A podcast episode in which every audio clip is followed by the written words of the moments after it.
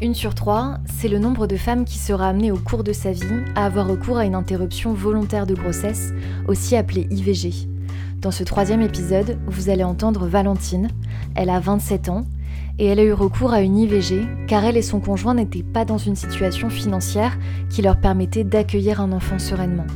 Un témoignage qui permet de s'interroger sur le coût d'une interruption volontaire de grossesse. Quelle que soit la méthode choisie, y a-t-il des frais, des frais à avancer y a-t-il des montants non remboursés dans le parcours de soins? Après ce témoignage, une médecin qui accompagne ces femmes dans ce processus répondra à toutes ces questions. Bonne écoute. Je suis une sur trois. Je suis une sur trois. Je suis une sur trois.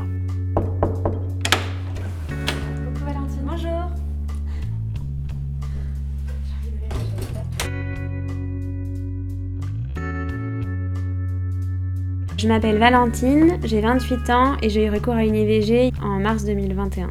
Je suis illustratrice à mon compte et euh, pour compenser mes revenus artistiques du coup qui sont faibles, je suis euh, garde des enfants.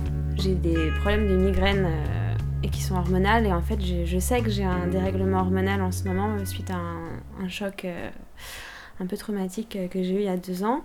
Et du coup, je suivais euh, la médecine traditionnelle chinoise pour résoudre mes problèmes de tête. Et là, j'étais en train de faire un mois euh, sans sucre pour réguler mes hormones, pour résoudre un peu ces problèmes de tête. Donc je m'inquiétais pas spécialement, j'avais 5-6 jours de retard au début. Quand ça a dépassé euh, le terme de peut-être 7, 7 jours ou 10 jours, ce qui m'arrive assez régulièrement, je me suis dit quand même je pars en vacances demain pour une dizaine de jours, il faudrait que je fasse un test au cas où. Et vraiment je, je m'y attendais pas du tout. Et sur le chemin de la pharmacie, je me suis dit que j'allais voir les deux barres sur le test. Euh, je sais pas, j'ai eu l'instinct.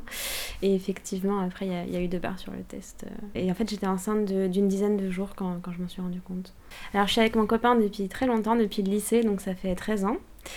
Et euh, on, a une situation assez précaire tous les deux, puisque on a, on a un travail artistique. Donc, euh, moi, je suis à mi-temps. Et euh, il y a deux ans, j'avais encore un travail où j'étais très bien payée, mais en fait il eu des soucis de harcèlement et puis c'était pas vraiment ma voie donc je, suis partie et je m'étais lancée dans l'illustration à mon compte euh, donc avec le Covid qui est arrivé six mois après c'est très compliqué il y, a, il y a des mois où ça va à peu près des mois où ça va pas du tout donc je compense avec des gardes pour enfants mais j'ai très peu de revenus et mon copain était à mi-temps dans une galerie d'art et, et artiste à son compte également donc c'est aussi des loyers de d'ateliers d'artistes, des choses comme ça, beaucoup de matériel, ce qui fait qu'on est en fait on a une situation très très très précaire. Moi, j'ai eu des gros gros problèmes avec la pilule, enfin surtout au niveau du sang. Et euh, comme j'ai des problèmes de migraine et que je l'oubliais tout le temps, en fait, je l'avais arrêté il y a peut-être 5 ans. Donc après, euh, c'était préservatif. Et après, euh, j'ai mon cycle les jours où je suis fertile et les jours où je suis pas fertile. Donc on faisait ça et on mettait des préservatifs quand ça passait. Mais nous, on faisait vraiment très attention. Enfin, les premiers jours, on avait le droit entre guillemets, on mettait quand même des préservatifs. On attendait que ce soit d'être vraiment sûr. Mais, euh, mais en fait, j'étais, là, j'étais hyper déréglée et, ça, n'a, ça n'a pas marché. Et en plus, je me suis dit, euh, mais c'est horrible, on n'a pas d'argent parce que moi, ça faisait quelques mois que dans ma tête, euh, je commençais à me dire que j'avais un peu envie d'avoir un enfant, mais que je savais que c'était pas possible parce qu'on n'avait pas d'argent. En me disant, si j'ai envie d'avoir un enfant dans un ou deux ans, pour l'instant, je peux pas. Et c'était quelque chose qui déjà me stressait au quotidien. Et là, que ça me tombe dessus, à ce moment-là, ça a été, ça a été assez difficile. J'ai paniqué, j'ai pris des rendez-vous avec plein, plein, plein, plein de médecins pour avoir des rendez-vous à temps. Puisque, en fait, comme j'avais un dérèglement hormonal et que je n'y attendais pas, je me disais que ça se trouve, j'étais enceinte de, de deux mois, de trois mois. En fait, j'avais absolument aucune idée de ce qui se passait. Du coup, j'ai pris rendez-vous, euh, j'ai cherché plein de rendez-vous. J'en ai trouvé un avec une généraliste qui était vraiment, euh, qui a été hyper gentille. Et euh, je la connaissais pas en plus et, et elle a été, euh, elle m'a fait deux ordonnances de prise de sang. J'ai trouvé ça hyper gentil parce qu'en fait, elle m'a demandé si c'était une bonne ou une mauvaise nouvelle et, je me suis mise à pleurer. je savais pas quoi répondre. Et euh, je lui ai dit que je partais en vacances le lendemain pour 10 jours et du coup je partais avec mon copain et, euh, et avec ma mère donc c'était un petit peu compliqué à gérer. Euh, et, elle m'a dit, mais c'est très bien, euh, cette semaine de vacances, ça va vous aider à, vous décider, comme ça vous pourrez en parler, euh, et vous serez largement dans les temps.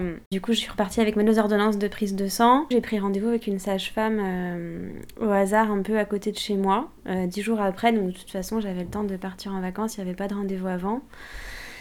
Et, pendant les vacances, c'était un peu bizarre puisque on n'était pas encore sûr à 100%. Et, moi, je me souviens que j'arrêtais pas de me poser des questions comme si je passe le concours de l'éducation nationale au printemps, est-ce que j'ai le temps, si je suis titulaire, et, et si j'ai un. Mais est-ce que mon dossier sera bon, si je peux déménager? Parce qu'en fait, on a un 32 mètres carrés avec un chat et en plus, on a des gros problèmes d'humidité, donc c'est impossible d'avoir un bébé dans cet appartement. Et je me souviens que j'arrivais à m'endormir que quand j'acceptais l'idée que c'était pas possible. Et, et quand on en parlait, donc on en parlait que le soir avec mon copain, puisqu'on n'allait pas en parler avec ma mère et prendre cette discussion. Euh. Et quand je suis rentrée, j'avais le rendez-vous, je crois, avec la sage-femme quatre jours après, qui m'a proposé de faire l'écho euh, avec elle. Donc finalement, j'ai retardé mon écho et j'ai eu le temps de faire ma prise de sang entre temps. Et là, j'ai vu que j'étais enceinte. En fait, c'était ce que je pensais. C'était. Euh, 4 semaines de grossesse ou 6 d'aménorrhée. Mais c'était, même la sage-femme m'a dit une fois qu'elle m'a fait l'écho que ça correspondait pas du tout aux dates des dernières règles. Mais euh, enfin, normalement, euh, bon, c'était un jour où j'aurais, pas dû tomber enceinte, mais bon, c'est comme ça. D'ailleurs, là, c'était devenu beaucoup plus compliqué parce que je sais pas si c'est mon cerveau qui s'est conditionné pour les vacances avec ma mère ou pas, mais euh, parce que nous, on voulait le dire à nos familles, mais après, une fois que l'avortement était passé. Mais en fait, dès que je suis rentrée à Paris, j'avais envie de vomir. Euh, tout le temps, toute la journée, j'avais 0, 0, 0, 0, 0 répit. Donc c'était très dur et je commençais aussi à en avoir marre pour ça, puisque il n'y avait rien qui passait, même l'eau, enfin, c'était assez horrible. Finalement, quand j'ai eu le rendez-vous avec la sage-femme, ça allait très très vite. Et bon, en plus, j'étais contente parce que je l'ai choisie au hasard. Et en fait, euh, c'est une super sage-femme. Bon, déjà, elle m'a fait l'écho et et elle a, elle a tourné l'écran et elle a, elle a, éteint le son. Et euh, ça, c'est vrai que je m'y attendais pas parce que j'avais lu tellement de, témoignages en fait. Euh, et forcément, je faisais que lire des choses sur l'avortement tout le temps, donc j'avais très très peur des violences médicales. Et elle, elle était hyper gentille. Et puis en plus, après, elle m'a quand même mis l'échographie euh, dans mon dossier. Et ça, j'ai trouvé ça. Enfin, j'étais contente quand même de la regarder. Je m'attendais à plein de questions comme pourquoi Est-ce que vous êtes sûre Et en fait, euh, pas du tout. C'était, euh, enfin, elle partait du principe que j'étais sûre de moi, que j'avais, enfin, bien sûr, elle m'a proposé l'entretien psychologique. Je crois que c'est obligatoire. Mais euh, moi, je voulais pas. Et, après, elle, m'a demandé du coup si j'étais sûre de vouloir faire IVG médicamenteuse. J'avais beaucoup d'appréhension parce que moi, c'était mon choix initial. Déjà parce que je supporte très très très mal les anesthésies, j'ai un mauvais parcours. Et puis il y a le Covid et je pouvais pas être avec mon copain à l'hôpital. Et il y avait ce truc où j'avais l'impression que j'étais plus consentante en prenant des médicaments et en vivant la chose que si on m'enlevait euh, l'embryon euh, pendant que je dormais. Ça, je trouvais ça. J'avais peur en fait, j'avais cette vision d'horreur où je changeais d'avis au dernier moment et c'était pas possible, on m'endormait. Donc du coup, j'ai pris les médicaments. J'ai eu mal comme des règles très fortes, peut-être pendant une ou deux heures. Et après, il y a eu un pic où là, j'ai... Quand il y avait matière à se poser des questions sur ce sur ce qui sortait, on va dire, j'ai fait exprès de pas regarder, mais de toute façon, elle m'avait dit que je verrais rien et c'était vraiment quelque chose que je voulais. J'ai fait une prise de sang deux semaines après et euh, oui, j'avais presque plus d'hormones de grossesse en fait euh, déjà, mais en fait j'ai été rassurée tout de suite parce que j'avais tellement de nausées que en fait dès le soir même en fait mes nausées avaient disparu et dès le soir même j'ai compris que c'était fini parce que c'était le jour et la nuit en fait. Et donc au début ça a été surtout du soulagement. Je me disais euh, oh là là je peux manger, je suis normale c'est fini, je vais pouvoir en parler et en plus euh, ça s'est beaucoup mieux passé que prévu. Et puis après, bon, bah après j'ai eu quand même un peu de coups de déprime, euh, surtout la première, enfin les deux premières semaines, mais euh, bah déjà les hormones qui étaient dans, forcément dans tous les sens, ça n'aide pas et, et, je pense que j'étais un peu anémiée parce que vraiment moi j'ai beaucoup saigné pendant très longtemps, donc je dormais beaucoup, donc ça n'aide pas du tout non plus. Et puis après, bah, nous, comme c'était une raison surtout financière, euh, forcément j'ai été un petit peu triste parce qu'il y avait beaucoup de frustration, puisqu'en fait, nous, quand on a découvert que j'étais enceinte, ça nous a fait réaliser à ce moment-là qu'on avait envie d'un enfant, donc c'était un peu dur, mais on savait qu'on ne pouvait pas.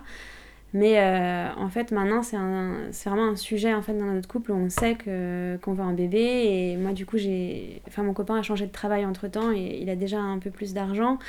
Et moi, je, je, vais passer le concours d'éducation nationale l'année prochaine. Et en fait, on a maintenant un projet où dès que je suis titulaire, euh, voilà. Donc c'est un peu un mal pour un bien parce que ça nous a permis aussi d'avancer un peu dans notre carrière. Mais euh, non seulement c'est à nous de gérer toute la contraception, et après, quand il y a un accident, bah, c'est sur nous que ça tombe. Parce que même si moi, mon copain, il a été très très présent. Vraiment, c'est quand même pas pareil parce que c'est notre corps qui le vit et c'est quand même nous qui souffrons qu'avant la souffrance euh, physique et la souffrance psychologique, même si elle est partagée, Euh, mon copain est d'accord avec ça, hein, mais c'est vrai que pour moi c'est pire parce que je l'ai beaucoup plus ressenti. Et comme euh, c'était vraiment juste une question d'argent, moi je me suis un peu. Forcément, je me laissais m'attacher au bébé et, et je l'ai fait très consciemment. Je savais que ça serait un peu dur. Mais, euh, mais comme c'était c'était pas que je le c'était pas que c'était pas le bon moment, c'était pas que c'était pas le bon garçon, que c'était j'étais trop jeune. C'était vraiment juste l'argent et donc du coup je, je pouvais pas pas m'attacher. J'ai rien payé du tout et ça m'a tellement rassurée comme nous c'était des raisons financières. Euh, vraiment, j'étais, je me suis dit quand même, on a, pour ça, on a vraiment de la chance d'être en France. Et euh, d'ailleurs, j'ai, plus j'avais lu et sur internet, ils disent que hum, quand on est majeur, il faut avancer des frais, mais c'est plusieurs centaines d'euros qui sont remboursés à 100%, mais qu'il faut les avancer. Mais moi, c'est plus que ce que je gagne en un mois, les, frais que j'ai lus, et du coup, j'étais inquiète et je me disais, bon, bah, je vais devoir en parler à, à ma famille avant euh, d'avorter, et je voulais vraiment le faire après. Est-ce que j'avais besoin de le vivre qu'avec mon copain?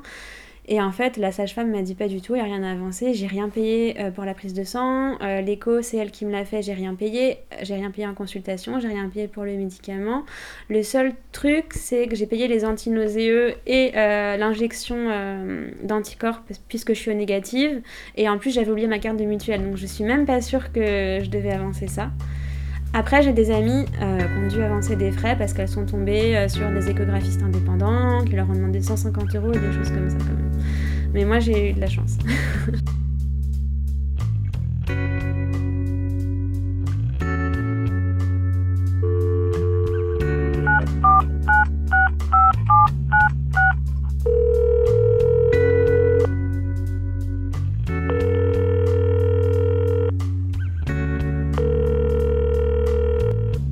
je suis Valérie Ledour, je suis médecin en santé sexuelle et reproductive et je suis membre du conseil d'administration de Révo depuis de longues années et formatrice au Révo. Alors c'est vrai qu'en fonction des structures que vous visitez à l'occasion de votre parcours IVG, euh, il peut vous être demandé une avance de frais euh, en particulier dans le champ du, libéral. Mais par contre, dans tout ce qui est structure euh, hospitalière et centre de planification, là, il y a forcément une dispense de l'avance de, frais. Euh, ça peut monter à la totalité des actes autour de 300 euros. Ah, donc c'est une somme qui est conséquente et c'est dommage de, de l'avancer quand on est en difficulté financière parce que ce sont des actes la France a une législation très favorable en matière euh, d'avortement. Tous les actes sont remboursés à 100%. Après, il y a des dispositions particulières pour les mineurs qui sont liées plutôt à la confidentialité. Donc si une mineure a besoin de confidentialité par rapport à ses parents, là, on n'est même pas dans le remboursement, on est dans l'anonymat et le, praticien de santé se fait rembourser les, actes sans avoir à nommer la personne qui en bénéficie. Donc euh, à partir du moment où la femme est assurée et peut présenter une carte vitale, il est possible de faire une dispense de l'avance de, de frais, mais certains professionnels en libéral ne souhaitent pas le faire. Alors c'est important de connaître les, droits, de savoir que c'est possible et de se renseigner en amont en appelant les structures. Et euh, par exemple, le site IVG les, adresses vous permet de repérer les structures publiques à proximité. Là, vous êtes sûr de ne pas avoir de l'avance de frais ou d'appeler, de repérer également des structures en libéral si c'est votre souhait et que l'offre est plus importante ou plus rapide et de vous renseigner auprès des professionnels parce que la, sage-femme que Valentine euh, va, va voir est en mesure, elle, de, le faire. Si vous avez besoin de médicaments euh, complémentaires en dehors de la procédure stricte de l'IVG, comme des médicaments contre les nausées ou la, ou la, ou la douleur, à ce moment-là, ces médicaments-là euh, sont dans le régime des prescriptions habituelles. Ils sont remboursés euh, pour les deux tiers à peu près et la part assurée est prise en charge si vous avez une mutuelle. Euh, le, témoignage de Valentine euh, m'amène deux, commentaires. Euh, un premier qui concerne les femmes qui n'ont pas de droit ouvert ou qui sont en rupture de, de, droit. Elles n'ont pas de souci à se faire. La législation prévoit également une prise en charge, mais là, il faut forcément qu'elles aillent dans des établissements publics comme les hôpitaux ou les centres de planification.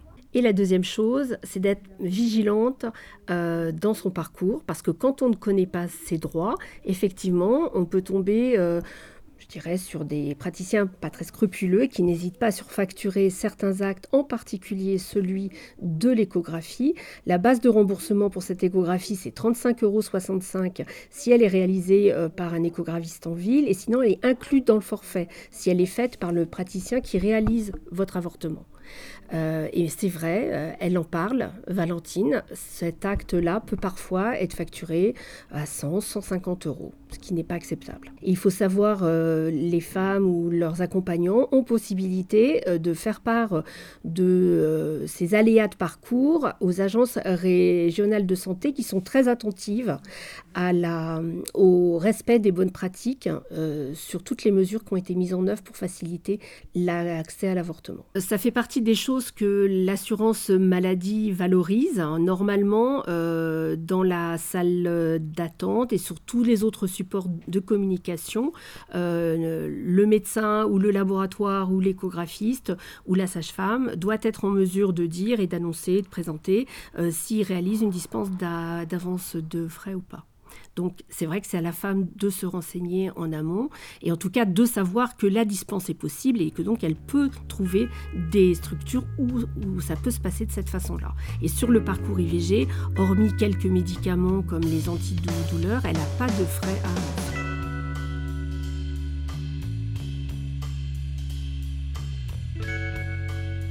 Vous venez d'écouter Je suis une sur trois, un podcast de Revo produit par Culot Créative. Pour plus d'informations sur l'interruption volontaire de grossesse, rendez-vous sur ivglesinfos.org.